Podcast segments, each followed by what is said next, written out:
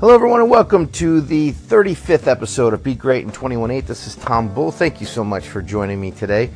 Just want to share with you an experience that I had recently coming back from a basketball game at Syracuse University, making my way up the Northway, coming back home through the Adirondacks, and ran into a snowstorm that I was not expecting. It was coming down pretty hard, and we had cars that were coming to a halt 20 to 40 miles an hour uh, on a 65 mile an hour highway was, was pretty treacherous.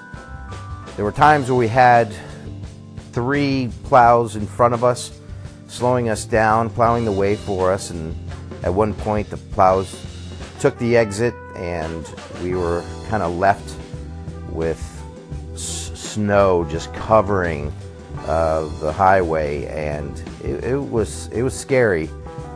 Definitely sliding back and back and forth, and as we made our way up through the Adirondack Mountains, and the this became a little more icy. Uh, the temperature dropped and made it even more difficult. Looked in my rearview mirror and saw a line of cars behind me, pushing me along the way. There were some cars that were passing me on the right and the left. Tractor trailers coming by, kicking up slush onto my windshield. It was a very, very scary moment. In fact, I don't think I've driven in that kind of weather uh, ever and uh, never felt that scared to be on the road. In fact, when I was done driving, my hands hurt from gripping the wheel so, the steering wheel so hard from white knuckling. It was very treacherous, and I thought I was going to find myself slid off the road and into a ditch and not able to make it home. And I know, well, today was in fact Super Bowl Sunday, so I wanted to get home as quick as possible.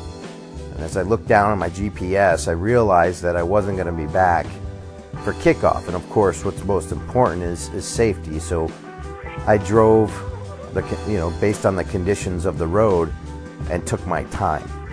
I, I, I was anxious, however, one, because I was hoping that I made it home, but also I wanted to get home for the game. So I was kind of pulled a little bit, and I, I felt, boy, if I just step on it a little bit more, and every time I did, I'd get a little fishtail from the rear end or feel like I was going to slide a little bit more. So I'd slow back down. And I, after I was done, and I was thinking about this whole experience, I just thought, man, I, I went through a storm. And I've been talking about this for the last six weeks about how we are when we're in the midst of a storm and we want to be balanced and we want to stay focused and we want to stay clear. And I don't think I would have been able to make it home had I not stayed focused. As cars were passing me on the left and the right, and I was nervous, and scared, and anxious, I had to remain focused. I had to remain in my own space. I couldn't think about what other people were doing. I couldn't think about the number of cars that were behind me, pushing me to do do it, do something I didn't want to do, like speed up. I knew what my limitations were and where I felt that I was going to be the safest. And it doesn't mean we don't have to take risks, but when we're in the middle of a storm, when things are happening around us, that is not the time where we want to step out and take risks that would be damaging. So I just thought about, boy, I had to be patient. I, I, knew I would get through it, and I knew it wasn't the time that I wanted, but the time was going to come where I would get through that storm. And eventually I did, and it was an absolute relief. But if I hadn't been patient and I didn't remain focused, and I didn't allow, if I, as long as I didn't allow people to push me to do something I didn't want to do at that moment because I knew what my limitations were, I knew what my strengths were. And I just wanted to get through the storm without being hurt, without something tragic happening.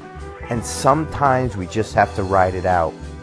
We will get through it at some point. Patience and focus worked. Be blessed. Be great.